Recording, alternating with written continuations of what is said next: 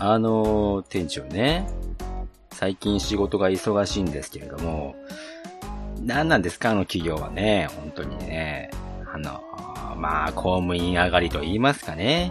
うん。まあ、仕事の仕方がわからないと言いますかね。もう、その、時代は変わってるんだっていうところがね、こう理解できずにですよ。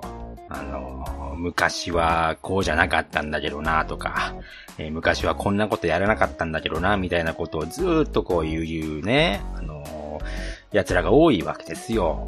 もう、その、考え方が古すぎるというかなんというか、もう民間企業としてその働くっていうことの意味が全く理解しない奴らが多いすぎるわけですよ。上司の方もですよ、人材育成をする気がないのか、その人材育成をどうすればいいのかわからないのかどうかわかりませんけれども、もう、もう知らん顔してるわけですよ。もう自分はもうなんか、責任取りたくないから、お前ら変なことするなよみたいな。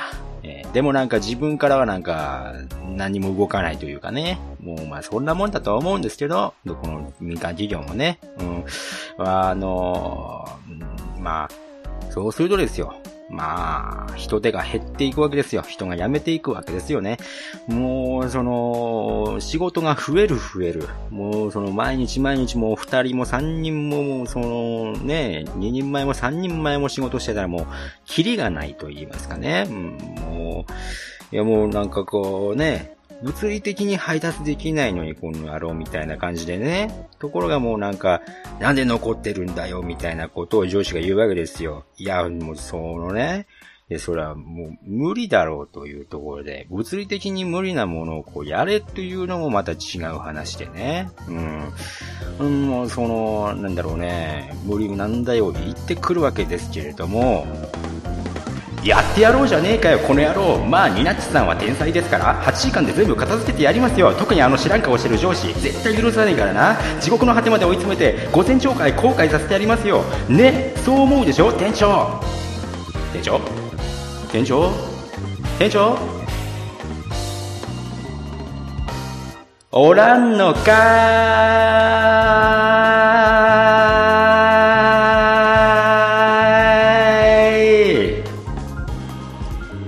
開店です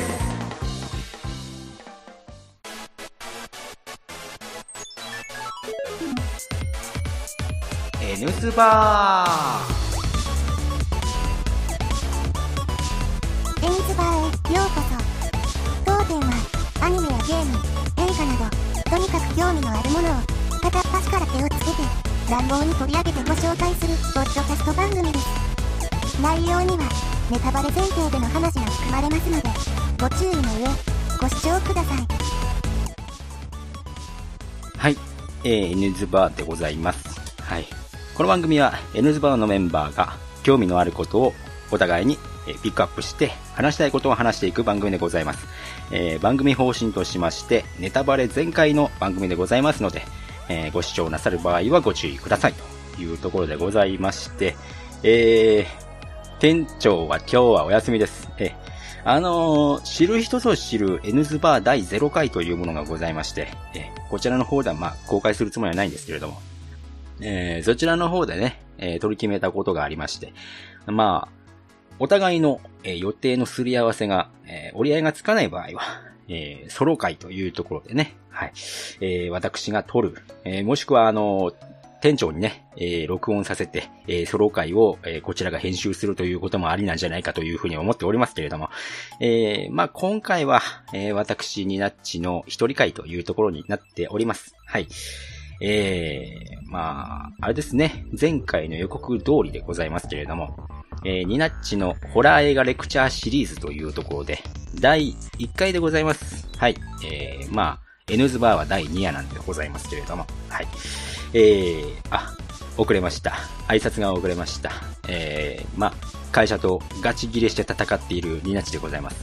えー、まあ、いつものことでございまして、え申し訳ございませんけれども、えツイッターの方はね、え怒りのツイートが連発しているというところで、タイムラインにね、不快な思いをいただいている方はね、申し訳ございませんというところでございますけれども、はい。えー、ニナッチのホラー映画レクチャーシリーズというところで、このシリーズを、まあ、解説していくというところでございますけれども、えー、基本的にはですね、今は便利になりましたね。えー、Amazon プライムですとか、はい。あとはですね、Netflix ですとか、はい。いろんな動画配信サービスが、えー、展開されておりますけれども、えー、まあ、基本的には、Netflix、もしくは Amazon プライムの方で配信されているホラージャンルの映画、こちらの方をピックアップしまして、えー、ニナッチがホラー映画の、えー、まあ、なんていうんですかね、えー、評価と言いますか、こんな映画だよというところを、えー、レクチャーする、え、シリーズでございます。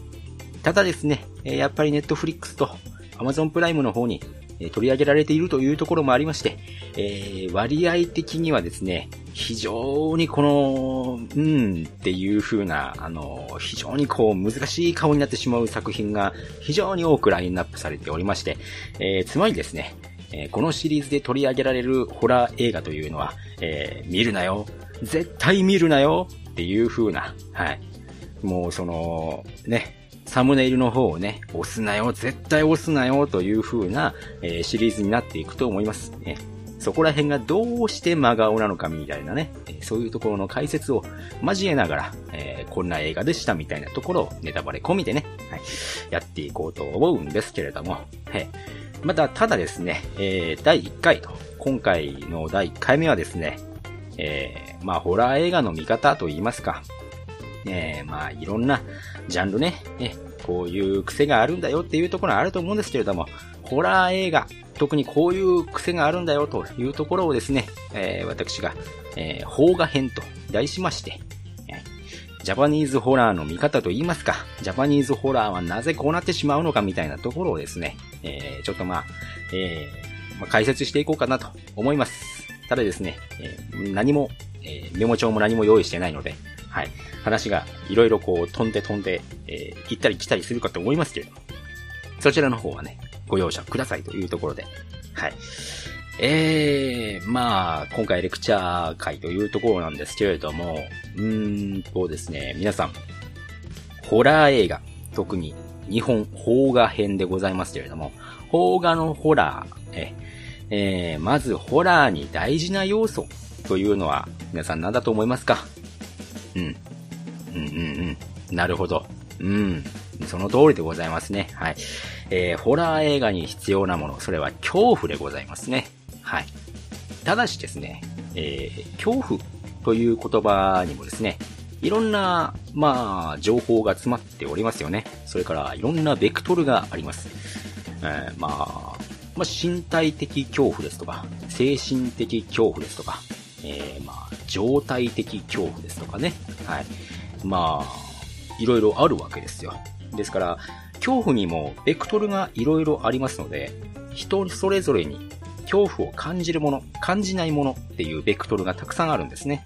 まあそういうところも含めまして、えー、まあ、私が個人的見解でね、これから話しますけれども、ホラー映画というものは、決して大衆映画ではないぞ、というところをね、はい。まあ、これが一番大事だと僕は思っているんですよね。はい。まあ、じゃあ、大衆向けに作られた宮地さん映画ありますよね。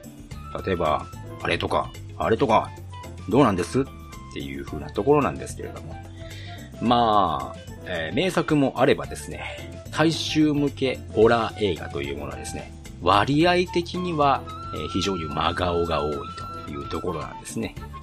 そういったところを含めて、えー、これから解説していくんですけれども、邦画のホラーによくある特徴としまして、うん、まずはハッピーエンドで終わらないとか、救いようがない絶望感が、えー、ここにあるとか、いうところでございますけれどもね。うん。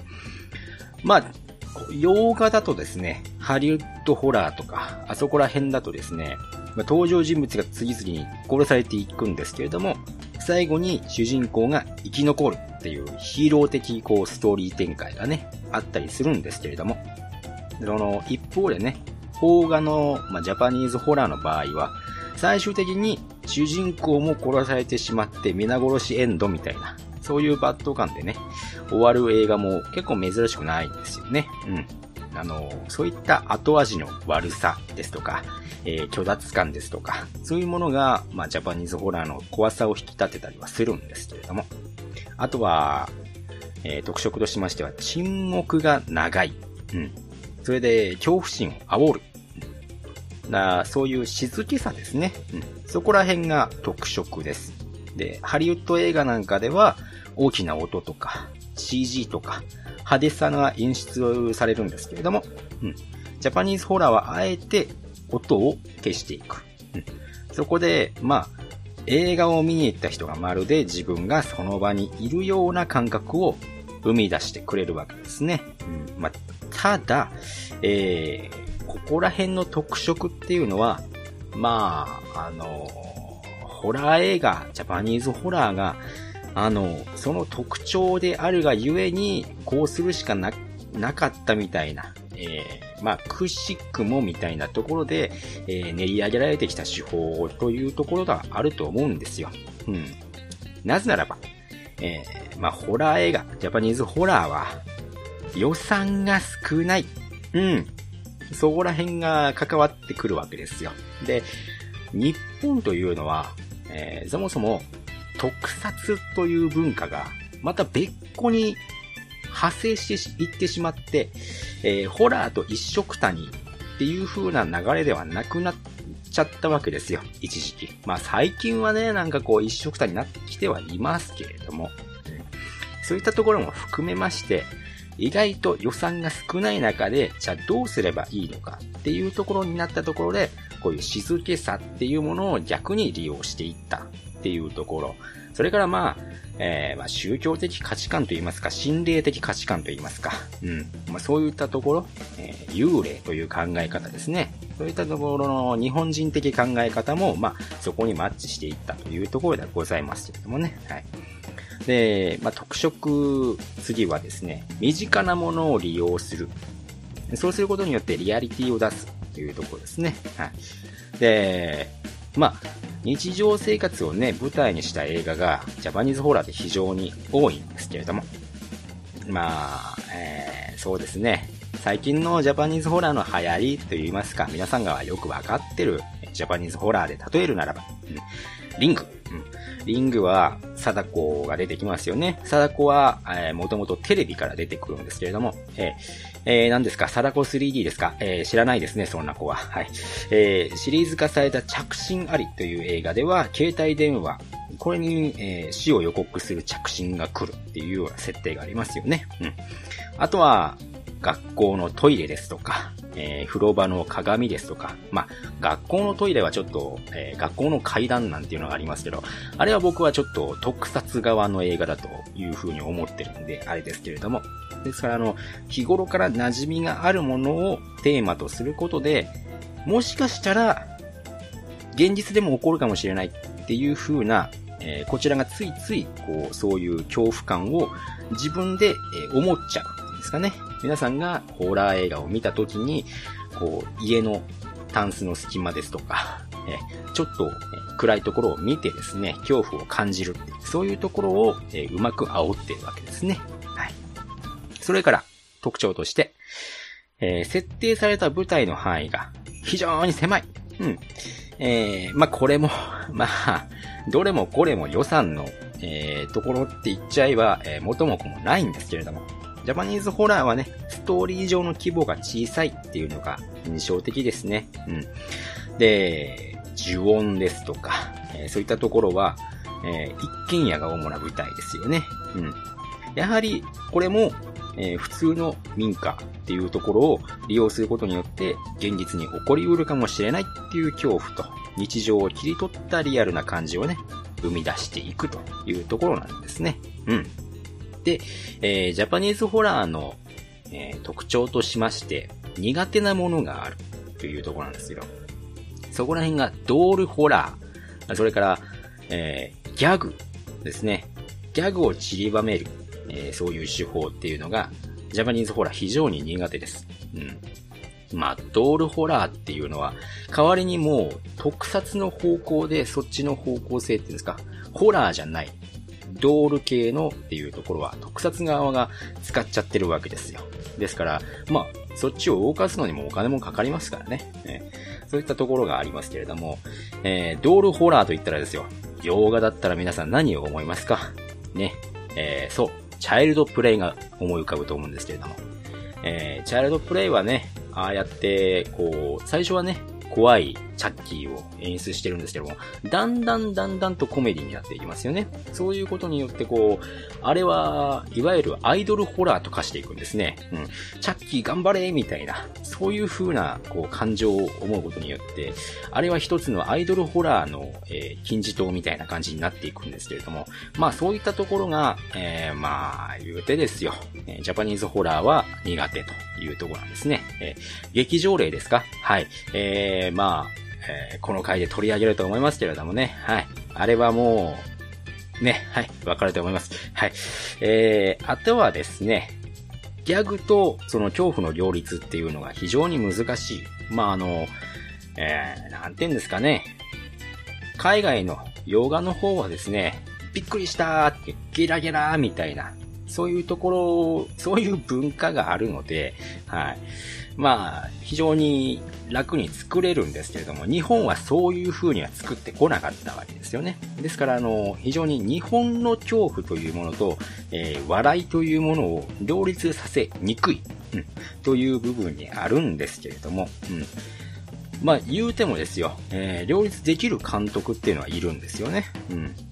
えー、例えば、名前を挙げるとしたらですよ、えー、森田義満監督ですとか、あとは、最近新進気鋭と言いますかね、白石浩二監督ですとか、そこら辺がまあ、両立ができるような人だと思うんですけれども、うーん、その、ジャパニーズホラーの特徴のここもまた関わってくるんですけれども、えー、ジャパニーズホラーをガチでまともに撮れるような監督さんがホラー用、ホラー専属の監督さんが少ないっていうところですかね。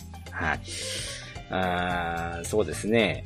まあ、予算も少ないので、バリバリ作品を作れるわけじゃないんですよ。ホラーだけで。うん。ってことはですよ。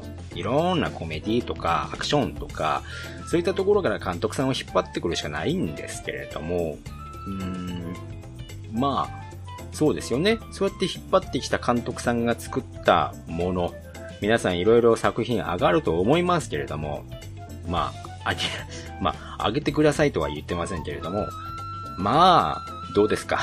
ええ残念なものばっかりだと思うんですけれども、うん。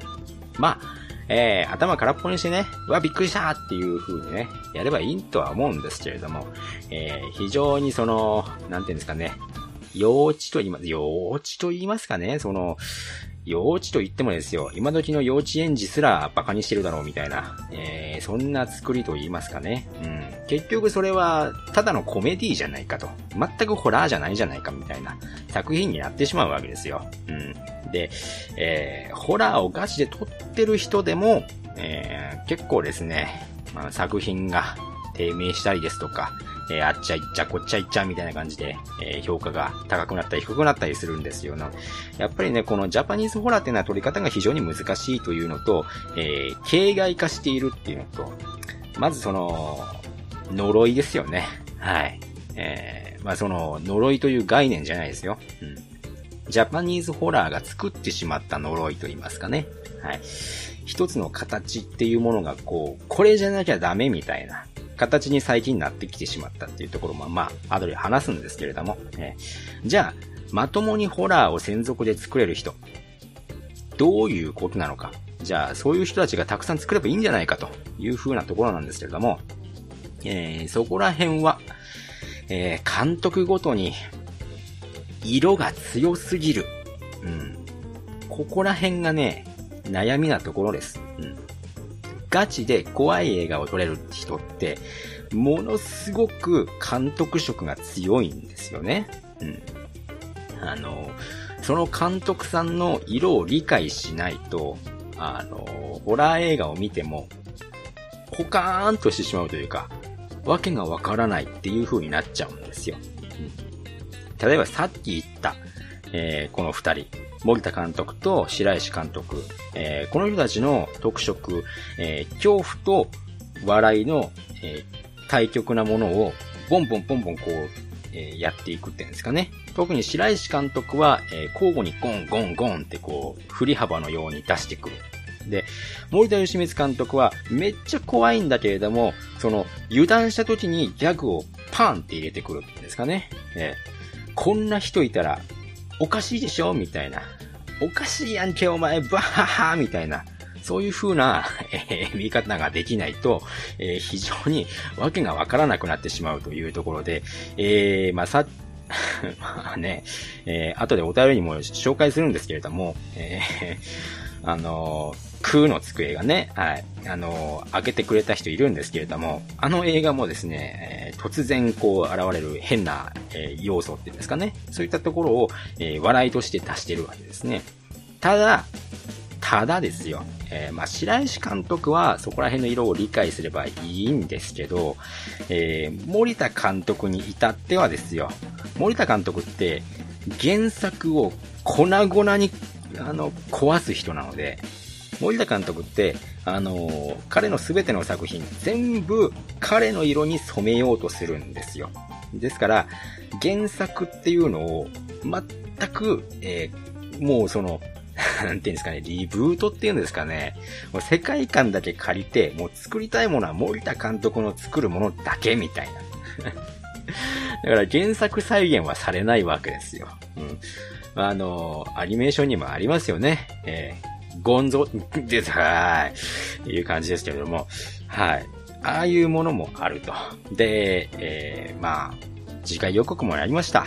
ね、苦のつく作品で、えー、例えていきますよっていうところですけれども、えー、某番組でも取り上げました、クリーピー、偽りの隣人という作品がありますけれども、これはあの、2016年の結構新しめのホラー映画ですね。はい。まあ、サスペンスホラーものっていうんですかね。はい。そっち側なんですけれども、えー、監督が黒沢清監督というところでね、はい。えー、これがですね、皆さん、あの、クリーピー偽りの隣人を全く黒沢清監督という情報を一切入れずに見に行った、えー、黒沢清監督作品も知らない、えー、もうホラーを普通に何も考えずに見に行く人が見に行った時、ね、映画館で何が起こるかというところなんですけれども、わけがわからない。っていう感じなんですよね。はい。えー、さっぱりわかんないわけですよ。うん。ということはですよ。えー、もう、真顔映画なんですよね。はい。えー、まあ、これがね、えー、まあ、2時間以上も続くんで、これはもう、わからない人にとっては苦痛でしかないですよね。本当にね。うん。例えば、黒沢清監督作品というのは、どういう特色なのかと言いますと、えーあれ？なんか、目の前の犯人役っぽいやつが非常にこのサイコパスっぽくて、すげえ怖えやつなんだけど、でもよくよくなんか見ていったら、あれ？もしかして主人公の方がもっとやべえやつじゃね？っていう風になってくのが黒沢清監督作品の色なんですよね。うん。で、そういったところを、例えば、えー、まあ、スパイダーマンですか。ああいうもののように、なんかこう、主人公がね、急に街中で踊り出したりとか、そういう変な行動も取ったりとか、そういうことを一切しなくて、うん。でね、の、登場人物の他の登場人物から、こう、明確に、あなたはおかしい人だみたいな、そういう指摘もなく、うん。一切、この、主人公がやばいやつみたいなところの説明がないまま、えー、ガチのえまあ、俳優さん、女優さん、ね、えー、その、出演している方々の演技力と、その、会話で、えー、視聴者が察していってねって、その察していく工程も、この映画の醍醐味だよっていう風なことをやってのけるのが黒沢清監督作品なんですよね。で、えー、このクリーピー偽りの隣人はですね、その黒沢清監督作品要素がオールスターで入ってるところで、はい。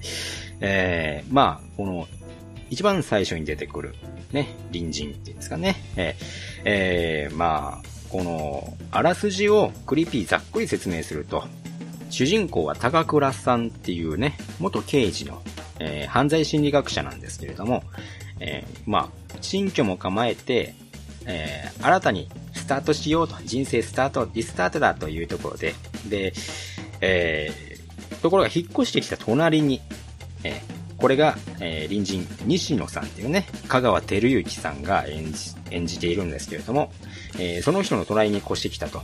で、なんかこう、隣の人がおかしいなっていう風に、えー、思えるんですけれども、うん。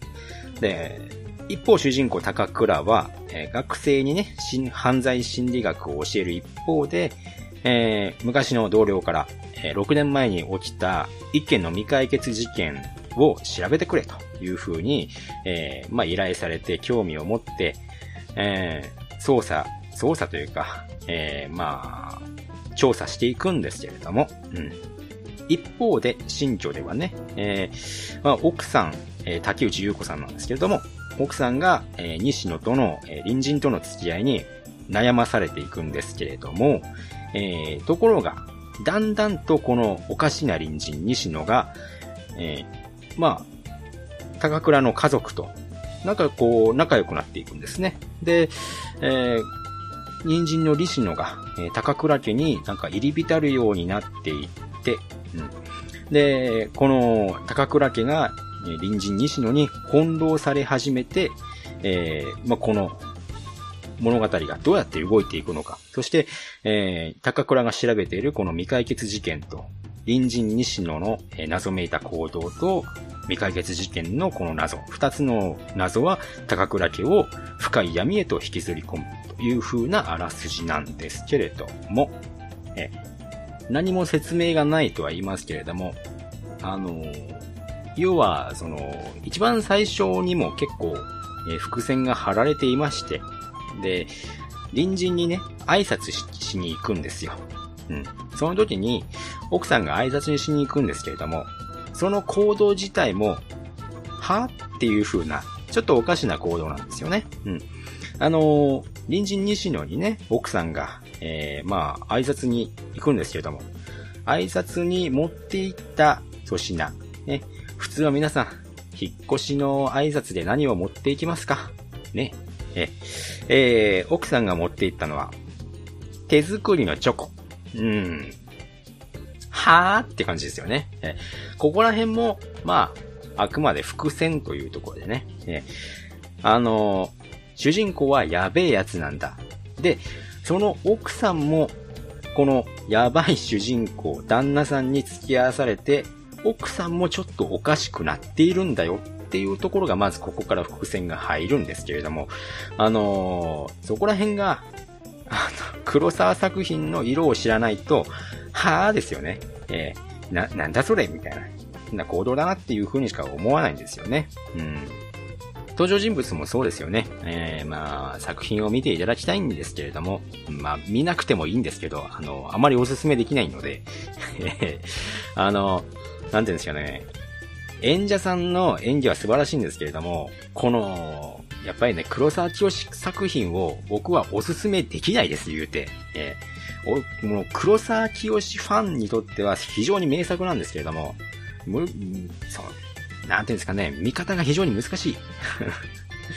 そういうものをおすすめできないので、見なくていいとは思うんですけども、まあ、特注にね、えー、まあ、未解決事件の生き残りという、えー、女性がいるんですけれども、ここら辺も、えー、まあ、普通に見た人にとっては、あれ？これモブキャラ？みたいな感じだと思うんですけれども、彼女は、いわゆる、えー、西野の事件に取り込まれなかった、イレギュラーな存在なんですよね。うん。ってことは、えー、西野の事件に取り込まれつつある高倉家と対照的な、えー、まあ、立ち位置になるんですけれども、ということは、主人公がやべえやつというものを引き立てるための役なんですよね。そこら辺を考えると、その、まあ、中盤、あそこで、えー、中盤のあたりで、高倉、あの、主人公とね、いろいろ会話をするシーンがあるんですけれども、そこら辺を注意深く見ると、えー、いろいろね、主人公がやべえやつ、みたいなところを、こう、うまく引き出していく役になっていく。そこで出番が終わり、みたいなところなんですね。うん。で、あとね、えー、黒沢清作品の、えー、色としまして、やっぱりこう、画面が乾いてる感じがする。うん。例えばね、血が流れてようが、雨が降ってようが、なんか乾いた画像なんですよ。無機質っていうんですかね。で、なんですけれども、その、非常に暗闇を多用するっていうんですかね。闇を非常に使っているっていうんですかね。そういうところで、なんかこう、まとわりついてくるみたいな、そういう気持ち悪さがあるんですね。そう。重たいものが、こう、浮かんだり、硬いものがなんか歪んでいたりとか、そういう矛盾した気持ち悪さですかね。えまあ、えー、向こうの、えー、番組さんを聞いてる方は、え、聞いてると思いますけど、デザイナーズ牢獄とかありましたね。言葉が。えデザイナーズ牢獄も、えそういうところです。あの西野の、えその、気持ち悪い部分を、えもろに映像表現として出している。で、終盤のドライブのシーンもそうですよね。あそこら辺がこう、気持ち悪い無機質さがあるんですかね。えああいうところをわざとやることによって、その、その画面に映ってる人たちがみんなおかしい人なんだよっていうところを画面で見せてるっていうところなんですよね。うん。で、えー、まあ、この、クリーピーの映画の、えー、一番の突っ込みどころは皆さん多分、景観が無能すぎるっていうところだと思うんですけれども、うん、これも、えー、黒沢清色、うん、そういうところが関係していて、えー、まあ、警官がね、たった一人で単独で、えー、まあ、犯人の家に突入して、えー、まんまと罠にはまるんですけれども、うん。で、その、警官がね、警察官がですよ。まあ、刑事さんだったかな。えー、えー、落とし穴にはまるんですけれども、そういうところの構図を対比して、えー、終盤、ラストですね。ラスト。高倉が主人公が西野に言い放つわけですよ。これがあんたの落とし穴だっていう風にね。ここで、ヒューっていう風になるんですよ。今、今ちょっと、皆さん混乱しましたでしょ？今、困惑したでしょ？え、そういうものなんですよ。そういうものなんです。僕も、あの、正直困惑します。え、えー、みたいな。えそう。これが黒沢清作品なんだっていうところをね、え、あの分かっていただきたい。あのそうですね。クリーピーとか、あとは、 CUREっていうホラー、まあ、サスペンスホラーがあるんですけど、まあ、 CUREの方はちょっとグロめではあるんですけれども、うん、えー、まあ、黒沢清監督作品を練習したい方はもう、もろに、ガチ、お祭り状態みたいな作品を見た方が逆にわかりやすいのかなという風なところっていうんですかね。えー、そういったところから、ね、ホラー映画、ジャパニーズホラーに関しては、撮っている監督さんの色、ね、この監督さんはどんな作品を撮るのか、この監督はどういう形で、どういう性質なのかっていうところ、映画がね、どういう形になるのか、えー、どういう見方をしなきゃいけないのかっていうところを調べなきゃいけない。別に皆さん調べなくても結構ですよ。うん、ただ、えー、はーってなっちゃうところが出てくるんで、そうなりたくないときは、えー、調べなきゃいけない。監督というものを。うん、そういったところが、なんですかね、コメディですとか、アクションですとか、そういったところを撮っている監督さんに比べると、癖が強すぎるっていうところなんですよね。え、まあ、ありますよ。ね。あの、押井守監督ですとか、ね。いろいろあるでしょ安野さんですとか、えー、まあ、こういう色だよね、みたいなところ、えー、あるんですけど、あれ以上に、その、理解しなきゃいけないことが多すぎるんですよね。監督ごとに。ね、いうところがあって、非常に、えー、ジャパニーズホラー、難しい。うん。まずはその、監督の色というものを、実は確かめておく必要があるっていうんですかね。えー、逆に、あ、この人はあんまりホラー撮ってないなっていう人は、えー、まあ、あのー、そうですね、頭空っぽにして見ていった方がいいですよ。はい。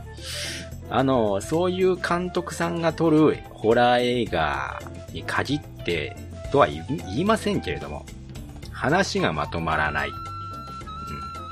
あとは、えー、びっくりさせがちっていうんですかね。で、あと、怖さの表現として、とりあえずブルーライト使っときゃ怖いんだろみたいな。そういう風な絵になりがち。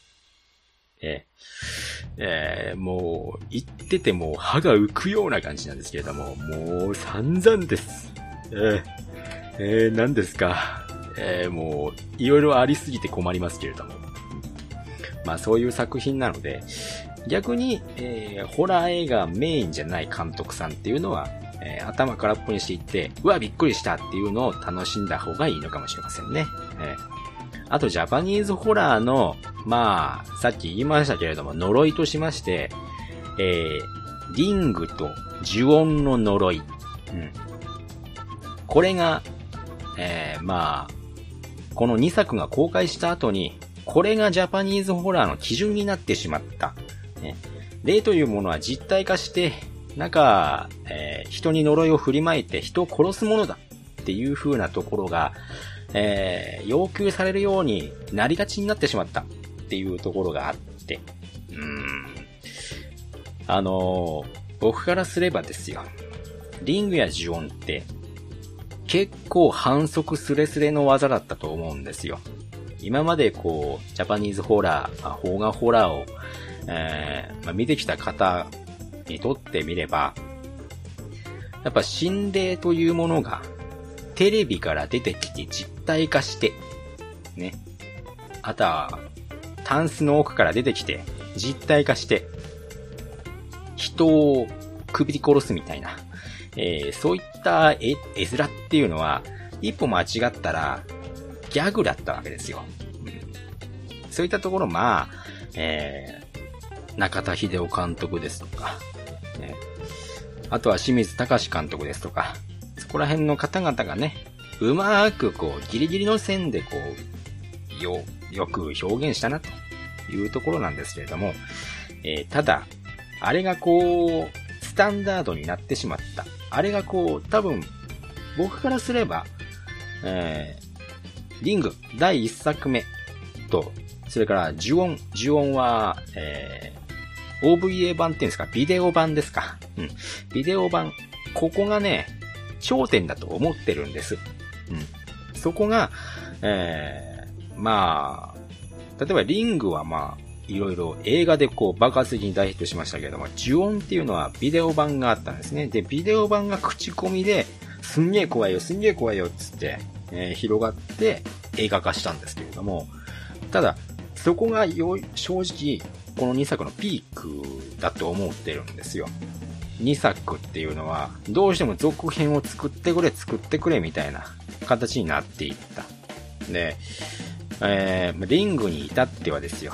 リングはあの、ハリウッドの方のリメイクになってしまって、で、噂ではね、えー、リングのリメイク権をハリウッドが持ったままでいるので、例えばリングをジャパニーズホラーでもう一回作れないみたいな噂があるんですよね。うん。まあ、リングオーバースデーでね、リングシリーズは終わりましたけれども、だから、貞子 3D みたいな、えー、変なことになってるんじゃないかみたいな噂もあるんですけれども。うん。あとは、呪音は、呪音もそうですよね。正直なところ。なんか、なんかおかしなことになってるね、みたいな感じになっちゃってるみたいなね。はい。ちなみにまあ、リング作品はですね、うーん、そうですね。まあ、これはね、その、小説とかがあるので、うーん、まあ原作ファンの方からすればちょっと不満なところもあるとは思うんですけれども、映画は映画でうまくやったなみたいなところなんですけれども、まあその、原作のね、リング、螺旋、それからループですか。この3作を本で読んだら、全然映画と違うやんけ、みたいな、いう風になっちゃうと思うんですけれども。まあ、こっちはこっちでね、映像として、えまあ別の方向性ベクトルで行ったというところなんですけれども、まあリング2が精一杯ですかね。はい。まあ僕もリングオーバースデーは良かったと思うんですけど、リングオーバースデーまあ評価がそこまで高くないというところですね。えー、でも、ここからですよ。リメイク作品、ハリウッド作品ですよね。ここがもう、もう、もうハリウッドですからね。こっちはもうハリウッド色が強すぎる。で、えー、久しぶりにじゃあ、リングが日本に帰ってきたと思ったら貞子 3D ですよ。ね、貞子 3D2 とかやっちゃいますけど、あれはもう、もう、なんとも言えないです。もう何にも言えないです、本当に。もう、おすすめできないです。うん、ジオンに至ってはですよ。まあ、ジオンの劇場版と劇場版2までは、よしとしましょう。うん。で、まあ、ジオンの白い老女と、それから黒い少女。ここら辺があったんですけれども、まあ、えー、ここら辺は、えー、悪くはない作品なので、えー、まあ、ちょっとこれも見るのもなかなか難しいんですけれどもね。はい。いいんですけれども、え、ここからですよね。なんかジオンが変な方向に行ったのは、えー、ジオン終わりの始まり、ジオンザファイナル。うん、この2作は本当にね、えー、もうこの回で、このシリーズで取り上げてもいいぐらい、えー、頭抱えるレベルの、えー、ひどさなんですけど。うん、まあ、そのなんでしょうね。やっぱり、ホラー映画流行ったからといって、続編に、えー、走っていったらダメだよっていうことですね。えー、まあ、日本のホラー映画って予算が少ないとは言いましたけれども、予算が少ないからこそ感じるホラーがあるっていうところが、またいいところだと思うんですよね。ええそれがこの2作のね、続編をまさに体現するところだと、えいうふうに思いますけれども。うん、あとはじゃあ、ここからは、えー、まあメディアミックス的なところに行きましょうかね。えー、基本的に最近の大衆向けと言いますかね。えー、若い層向けのホラーって、大体が経営者が絡んでますよね。えーここら辺がやっぱり、ミソ。うん。詳しくは言いません。僕もあんまり、え、これについては、詳しく言うつもりはないです。ただ、えー、経営者が絡んでいるホラーっていうのは、正直最近は、えー、まあ、目も当てられない状況かなというふうに言ってもいいのではないかというふうに思いますけれどね。えーえー、もうなんかこう、怒りが出てきてしまいましたけれども。うん、で、えー、もうその、大衆向け映画ではないよと、散々言ってますけれども、なぜこう、大衆映画が、えー、現れるかっていうところですよ。やっぱり興行収入がいいからですよ。やっぱり原作がありき。で、メディアミックス展開で宣伝もたくさんやっていて。そういったところをね、やっぱり見れば、ちょっと怖いもの見たさでね、日本人の感覚として見に行きたいなっていうふうに思うわけですよ。うん。例えば、メディアミックスの宣伝で、えー、うまくやったなっていうのは、まさに貞子 3D。えー、あの時の宣伝のね、文句はすごかったですよね。宣伝効果っていうのはすごかったですよね。えー、まあ、イベント一色貞子っていう感じで、パレードまでやってましたからね。うん。そういったところで工業収入的には大成功しているわけですけれども、えー、物語としては、え、完全に、えー、ホラーファンは石を投げていいレベルというところになっているわけですけれども、えー、まあ、洋画だったらね、えー、ブレアウィッチプロジェクトなんてね、非常に、えー、うまく、うん、宣伝をね、うまく多様化して、えー、まあ、あれは、モキュメンタリー形式ですけれどもね。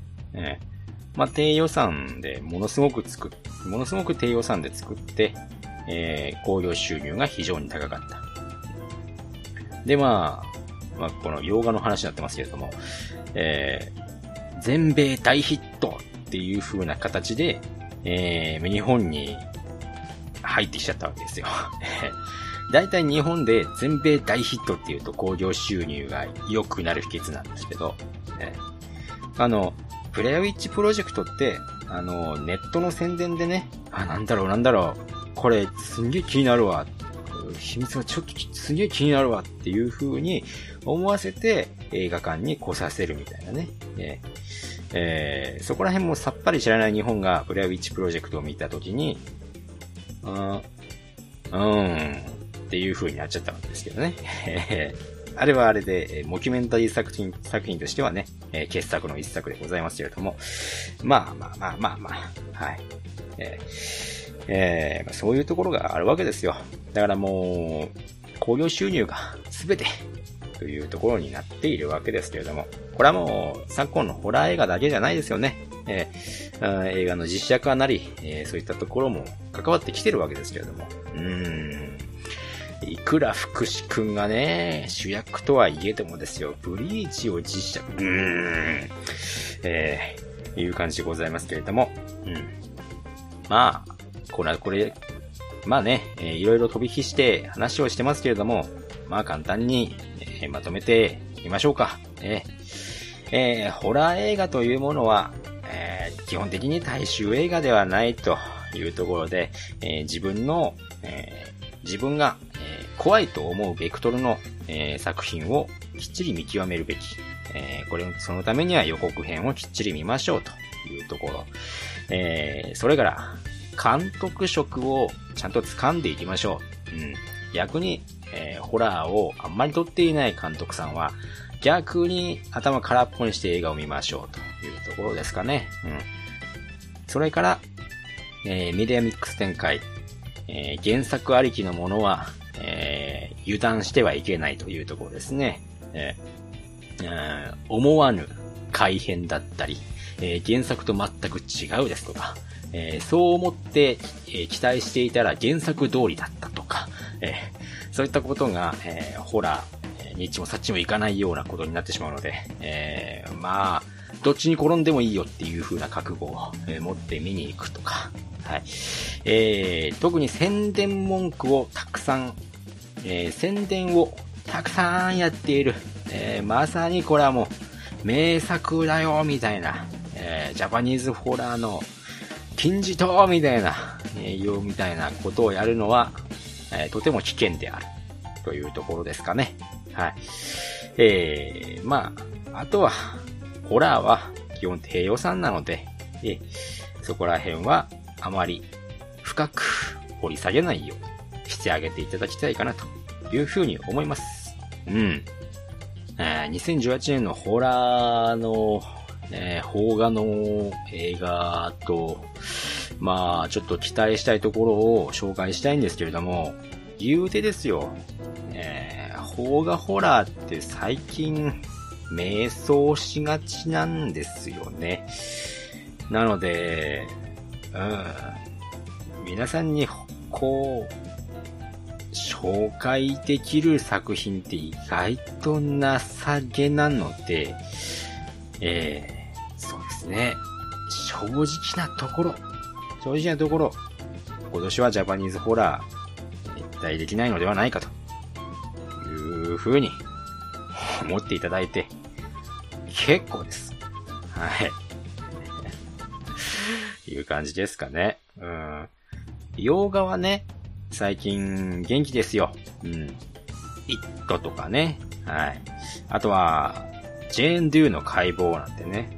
えー、まあ、もちろんここら辺は Amazon プライムですとか、Netflix などでは見れないんですけれども、はい、ここら辺は非常に、えー、昨今の8日に関しては、えー、とても良かったなという風に思えるものだとは思うんですけれども、うん。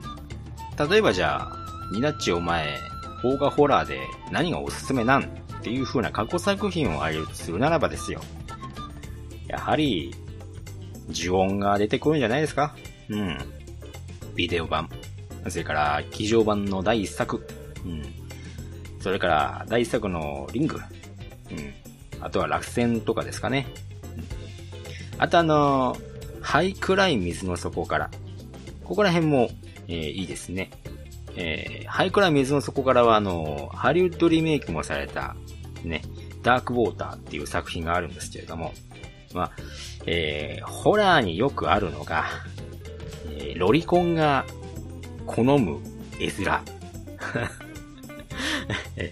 えー、あの、ちっちゃい子をちょっと暗入に通ると言いますかね。えー、そういった絵面も結構あります。はい。まあ、あれだよね。最近のあのね、続編映画でもありましたよね。はい。幼女が一番、ね、演技が上手いみたいなね。ありました。はいあとは第一作の着信ありもおすすめできるんじゃないでしょうか。うん。あとは、そうですね。えー、語話表現系。うん。語話表現系が好きな方。えー、コープスパーティーとかね、生乗り物を見て、えー、非常に腹が立ってる方。えー、たとえ、そうですね、Amazon プライムに確かオーディションという映画があるので、えー、我慢できない方は、オーディションを見てはいかがでしょうか。えー、ただ、語話表現が大嫌いな方は、オーディションは絶対に見ないでくださいというところでございますけどね。うん。あとはそうですね、えー、結構、映像として貸し出しができないですとか、えー、ソフト化できないですとか、いろんなものがあるので、えー、まあ、あれなんですけれども、うん、Amazon プライムなどにはないと思うんですが、女優例とかはいいですね。えー、決して劇場例とは違うので気をつけてください。はい。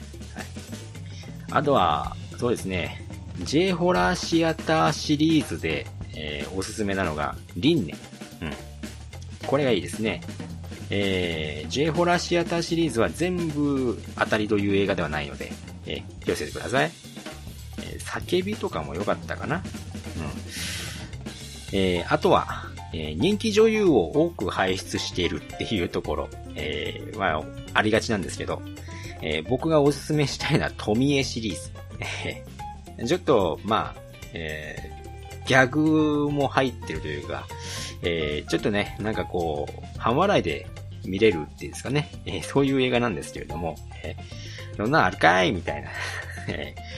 あの、富江シリーズは、その作品の時代時代で、えー、すごくあの、人気が出てきてる、えー、新人の女優さんを、えー、出して、え必ず、え解体します。え富江という、え女はですね、解体されて、でも富江は、え不死身なので、え解体しても解体しても、再生して、え出てくるみたいなね、そういう恐怖が、え味なんですけれども。うん。これも、富江っていう作品が、えー、原作漫画あってね。うん。あのー、漫画の再現度から言ったら僕は、富江アンリミテッドがすげえ再現度高いんですけど、あれはあのー、最後あのゾワゾワってしちゃうんで、はい。あの、虫とか嫌いな人はおすすめできないしっていうところでね、はい。いう感じですけれども。うん。J ホーラシアターの中では、あとは、カイロだったかなカイロシリーズでしたかね。うん。カイロはおすすめというところですね。うん。あとはまあ、えー、これは、ホラーでいいのかなっていうところなんですけど、八つ墓村ですとか、はい。うん、まあそういったとこですかね。えー、まあ、あんまりね、えー、あれなんですけど、呪いですとか、ここら辺は、見る機会がなかなか難しいかな。えー、レンタル屋さんにもね、大きなレンタル屋さんに置いてあるとは思うんですけれども、うん。あとは、黒沢清監督作品を学びたい人はキュアですかね。はい。えー、まあ、ここら辺は、黒沢清監督作品が、えー、まあわかる。主人公やべえやつよっていう そういうところですかね。えーあとやっぱりね、昔の作品ですとか、え、80年代、90年代の作品が正直出てきてしまうかなと。うん。しょうがないんですよね。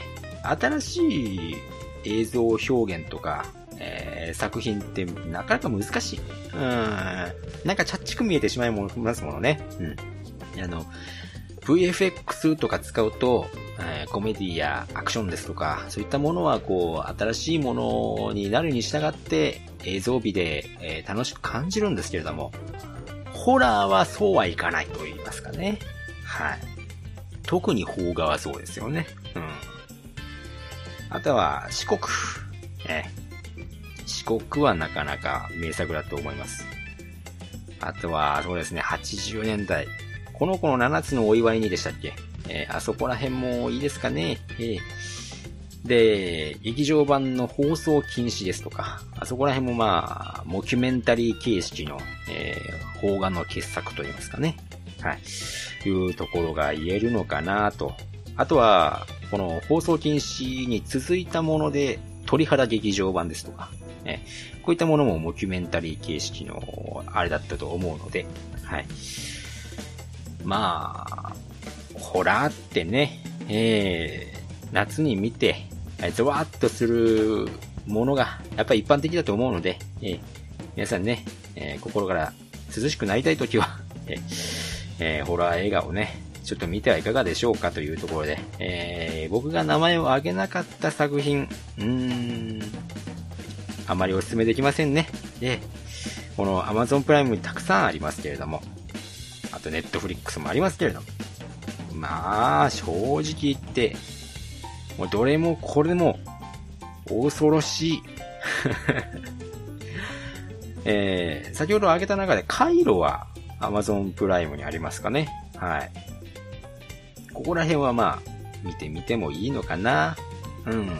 まあ、基本的にホラーが大嫌いな方は、基本見ない方がおすすめですよ。ね。あのー、例えば Amazon プライムに、青鬼と、青鬼2.0がありますけれども、これで怖いって思う人は、えー、絶対に今開けた作品を絶対に見ちゃいけません。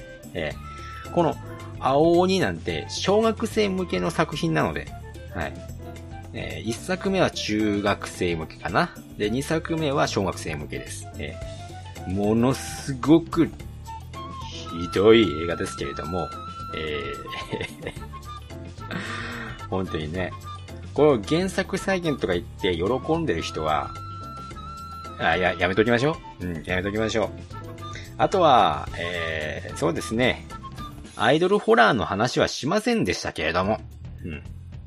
その、どうしてもね、メディアミックスの絡みで、えー、AKB ですとか、えー、劇団 EXILE ですとか、えー、そういったところからね、えー、主演女優や、えー、俳優が、えー、来るわけですけれども、えー、そういう、えー、映画に限ってですね、まあ、主演の演技がひどいって言うんですけれども、正直、えー、どの映画も僕からすれば、主演の演技や、主演の演技や、えー、女優の演技がひどいというよりは、作品の作りがひどいっていう風なことに収束するので、はい。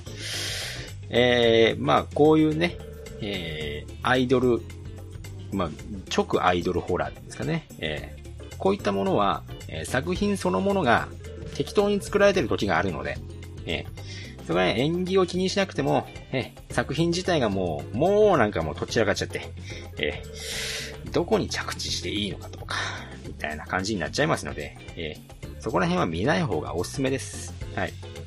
あそうですね。黒百合団地あたりからの流れなんですかね。ここら辺は。まあ、ただ黒百合団地はね、途中までは良かったんですけどね。えー、途中からなんか、えー、なんか変なことになっちゃいますから、えー、まあ、風呂敷の畳み方が悪いというところでございますけどもね。うん。劇場でも困っちゃいますね。えー、あのー、ね、女優さんをなんかこう、とやかく言うつもりはないんですけれども、終始あのー、困り顔で表情が変わらないっていうのもね、えー、あのー、ね、洋画にもよくありますけれども、まあ、恐怖を感じる主演の表情が変わらないってね、こっちは結構真顔になりやすいんですよね。うんそういったところですかね。はい。まあ、話がとちらかってしまいました。もう正直ね、ここら辺を解説するしていけばいくほど、僕の、えー、もうエネルギーがどんどん吸い取られていく。えー、もう本当に、こういうものをね、見たくはないんですけれども、見てしまうんですね。えー、やっぱりホラー映画っていうものはね、どこかどこか一途の期待を、どこかね、えー、待を抱いて、希望を持って見に行ってしまうんですね。えまあ、そうやって、えー、いろんな実写映画と同じように爆死していくんでございますけれども。はい。まあ、それも一つのホラー映画の楽しみ方かと思いますけれども。うん。まあ、言うてもあれですよ。え、怖ければそれでいいみたいなところは、正直あるので、え、まあまあまあ、よろしいのではないのかなと。適当に最後、やりましたけれども。まあ、こんな感じで。はい。というわけで、今宵はこれにてラストオーダーとさせていただきます。それではね、今夜は、ホラー映画レクチャーシリーズということで、第1弾として、ホラー映画の見方、えー、邦画編というところで解説をさせていただきました。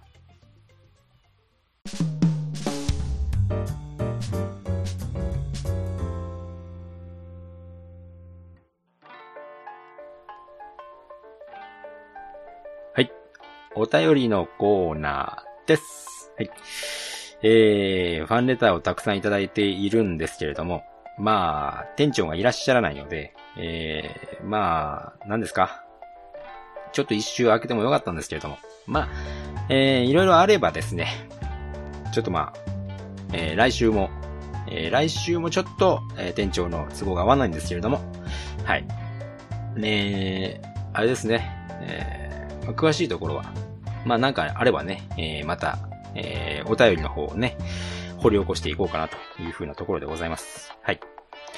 えー、では、5つずつね、今夜は、えー、ご紹介していきましょう。えー、アスラーダさんからいただきました。ありがとうございます。ホラー映画とは、えー、大好きなんだけど、楽しみきるの苦手なんだよな。原因はわかってるのです。恐怖になれるとサスペンス的な見方になってしまって、ストーリー的に着地しないとギャグに見えてしまうのです。教えてください。ホラの見方を。といただきました。ありがとうございます。うん。あのー、やっぱり、リングですとか、ジオンですとか、えー、続編を続ければ続けるほど、恐怖に慣れていってしまう。で、だんだんとね、マスコット的なキャラクターになっていってしまうんですよね。これが今の状態だと思うんですけれども。で、それを勘違いしてしまった、えー、メディアミックスとして、えー、アイドルホラー、キャラクターホラーっていうんですかね。そういったものに繋がっていってるという感じですか。えー、ただ、貞子 VS かや子については、えー、白石監督作品の色が分かっていれば、あれは、なかなかぶっ飛んだお祭り映画だったのかなという風なところは言えなくもないというところですね。はい。まあ、あの、そうだな、店長にも言ったんですけど、僕劇場で、えー、貞子 VS かよ子を見に行った時に、えー、リングパートって結構ギャグ要素なんですよ。うん。で、えー、僕の後ろの方でね、学生さんがいたんで、あの、プークスクスみたいな。こんな全然面白全然あの、怖くねえな、みたいな風な、えー、喋り声もあったんですけど、ジオンパートって白石くんも冗談抜きでガチで怖く撮ってるんですよね。はい。なので、ジオンパートになった途端に、えー、学生たちがシーンとなってしまって、みたいな感じで、えー、僕思ったんですけどね。はい。はい。えー、あと、ストーリー的に着地しない。え、その通りでございます。えー、ストーリー的にね、着地する映画ってね、意外と癖が強すぎる映画ばっかりなので、はい。あのやっぱりね、メジャー級のホラーで、えー、見に行くと、ストーリーがえー、畳まれなかったり、えー、ぶん投げていったり、えー、何ですか、えー、ゼロですか？何でもいいわ、みたいな。ちょっと殺意が湧いてきましたね、今ね。はい。もう本当に、えー、悲しくなってきます。えそういうものです。えー、いいんです。もう って感じで、えー、非常に難しいというところでございました。ありがとうございます。はい。パンダさんからいただいております。ありがとうございます。第1夜拝聴自慢時は本当にバカ映画で楽しみました。ツッコミどころも多々ありますけど、そんなのは些細なことです。楽しんだ者勝ち、とめきさんが5点な理由も聞きたかったですね。次回は大竹さんが出演してるあれかなといただきました。ありがとうございます。えー、とみきさんの5点な理由ね、えー、次回は、なかなか、えー、店長の都合が合わないと思いますので、ね、あれなんですけれども、次次回、えー、ですね、えー、店長にね、ここら辺も、えー、お便りのところで聞いてみようと思います。はい。えー、まあ、あのー、どうですか？総評としてって言った時に、えー、ちょっと、あのー、店長的に腐してくれるかなというふうに思ったんですけど、えー、一言って言われちゃったんで、えー、それ以上はまあ、えー、時間がかかってしまうかなというところで、はい。僕もあまり追求しませんでした。はい。えー、次回は大竹さんが出演しろあれかなと言ってますけど、伏せ字が伏せ字になってない いう感じでございますけれども、えー、まあ、外れではあったんですけれども、うん。これはまさにね、えー、大竹しのぶさんの主演のあれですよね。黒い家ですよね。はい。これはね、あのー、あれですよ。まさに、森田監督色が分かってないと、ちょっと、うえいっていう風な、えー、作品になってるんですけども、えー、まあ、あれですね。笑える名作サイコサスペンス映画って言えばいいんですか。うん。で、この大竹さんがね、えー、あれ言うわけですよ。終盤に、えー、胸さらけ出して、父しゃぶれとか叫ぶんですけど、えー、この原作にないセリフをね、ドバンと入れてくるみたいなね。はい。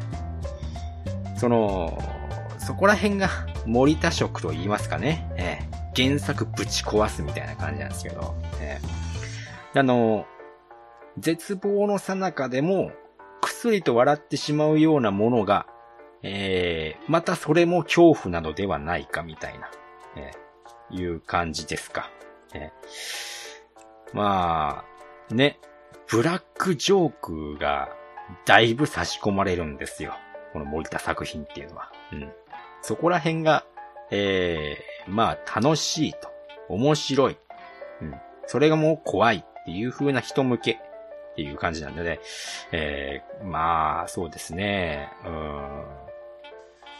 あれですね。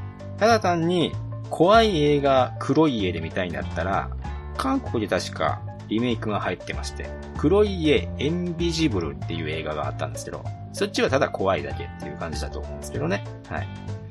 このね、日本版の黒い家はもう時々ふざけてるっていう感じでね、はい、コメディ要素がぶっ飛んでるみたいな感じなんですけれども、うん。まあこの、サイコサスペンスの映画の土台がね、えー、もともと日本に、えー、できてないっていうところもあるので、えー、なかなかね、難しいですよね、こういうの撮るのもね。えー、まあ、日本にはサイコキラーみたいなものが結構少ないので、そういったところもね、なかなか、えー、土台ができないところですよね。えー、海外はほら、サイコキラーというものがいくらでも、えー、土壌があるので、そこからまあ、話を作っちゃえばいいのでね。えそういうところも関係しているというところでございます。うん。はい。で、あの、とめきさんが5点の理由はね、また、えー、後に回していきましょうというところでございます。はい。お便りありがとうございました。はい。続いて、月島独電波さんからいただきました。ありがとうございます。祝開店おめでとうございます。ウェルカムトゥージャングルは笑いのツボだらけの映画で、ドゥーンとキスシーンでは笑いをこられるのが大変でした。ルビー役の人がネビラだとは知らなかったなセクシー歩きのカクカク感がさらに面白いことに。あと、書き方は軽めですが、青春映画としても好きです。といただきました。ありがとうございます。うん。あのね、やっぱりね、ドゥーンっていう決め顔はね、僕もあれが出るたんびにもう本当に苦しくて苦しくて、もう声上げて笑いたかったんですけどね、まあ他のお客さんも結構いましたので、まあもう本当に笑いをこらえるのが大変でした。で、キスシーンもね、ひどかったですよね、本当にね。えー、で、カクカク歩きのセクシー歩きというところでね。で、あれ全部忘れちゃってるわ、あの子、みたいな。そこも本当にひどかったですね。うん。で、描き方が軽め。ね、ここら辺もね、やっぱり爽快感がある、えー、映画の、えー、醍醐味っていうところがあって、青春が非常に爽快に爆発しているっていうところがあってね、えー、非常にこう、爽快感のある映画でしたよ。うん。これは非常にね、大衆向けでいいんじゃないかなっていう思いんですけどね。はい。はい、ありがとうございます。えー、というわけで、えー、N ズバーではお便りを、ファンレターをお待ちしております。えー、ファンレターの方はね、えー、ハッシュタグや、えー、Gmail アドレスのご紹介をしておりますので、番組最後で、えー、ご紹介をさせていただきます。はい。この Gmail アドレスもね、実は N バで統一したかったんですけれども、なんとあの、Gmail を最後に作ったんですね。そうしたらですよ、えー、N バでは文字数が足りないと言われまして。はい。なので、nzupa.gmail.com になってしまったということなんですけれども、まあ、そこら辺もね、えー、最後のご案内をいただいて、えー、アドレスをお間違いないようにお送りください。エンディングでーす。はい。ということでございまして、えー、まだ店長帰ってこないんですけど、えー、どこをほっつき歩いてんでしょうね。うん。ローストビーフを食べに行ったか、ハヤシライスを注文しに行ったかなと思うんですけれども、うん。まあ、買い出しではないでしょうね。ええー、というわけで、えー、次回のお題は決まっているんですが、えー、おそらく特別なものが、この間に挟まってくると思うので、はい。えー、次次回ですかね。次次回は、店長のプレゼン会でございます。はい。えー、まあ、ご紹介されるのがあると思います。えー、まあ、ちょこっとだけ言っておきましょうか。ふる、これで分かった方はプロですね。はい。えー、まあ、そうですね。ヒントは、ネクストエネズバーヒントっていう感じで。ゴーライちゃん、あ、ダメだよ。これバッチリ、こう、そのままじゃないかっていう感じでございますけれども。うん。まあ、そこら辺が次次回に挟まってくるかなというところでございます。はい。というわけで、えー、本日はこれにて営業終了でございます。えー、ここまで、えー、ご視聴いただきありがとうございました。それでは、えー、またお会いいたしましょう。お相手は、バーテンのニナッチでございました。エムズバーでは、皆様からのファンレターをお待ちしております。宛先は、ツイッターハッシュタグの場合、N バ、ひらがな3文字で、え、ぬ、ば、まで。また、Gmail の場合、N ズバ、アットマーク Gmail.com、E、N、U、Z、U、B、A、までお送りください。皆様からのファンレターを心よりお待ちしております。ふぅ。さて、片付けをしないといけないんですが、店長がいないと一人でやるんだよな。まったくもう、本当にもう、勘弁していただきたいですね。おいああ、電話でございますか。もしもし、お電話ありがとうございます。エヌズバーです。ご用件は何でしょうかうん。なるほど。なるほど。アルバイトの募集のチラシを見て。うん。よろしい。では、面接を行いますので、丸月丸日に、うん。えー、丸時に、お店の方でお待ちしております。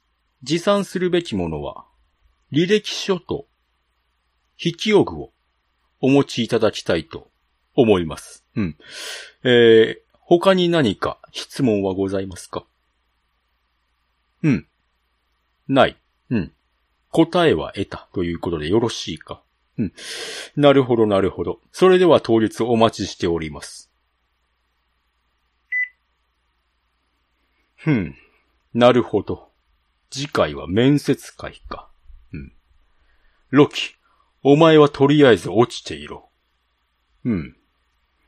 答えは得た。次回は面接会である。それでは、さらばだ。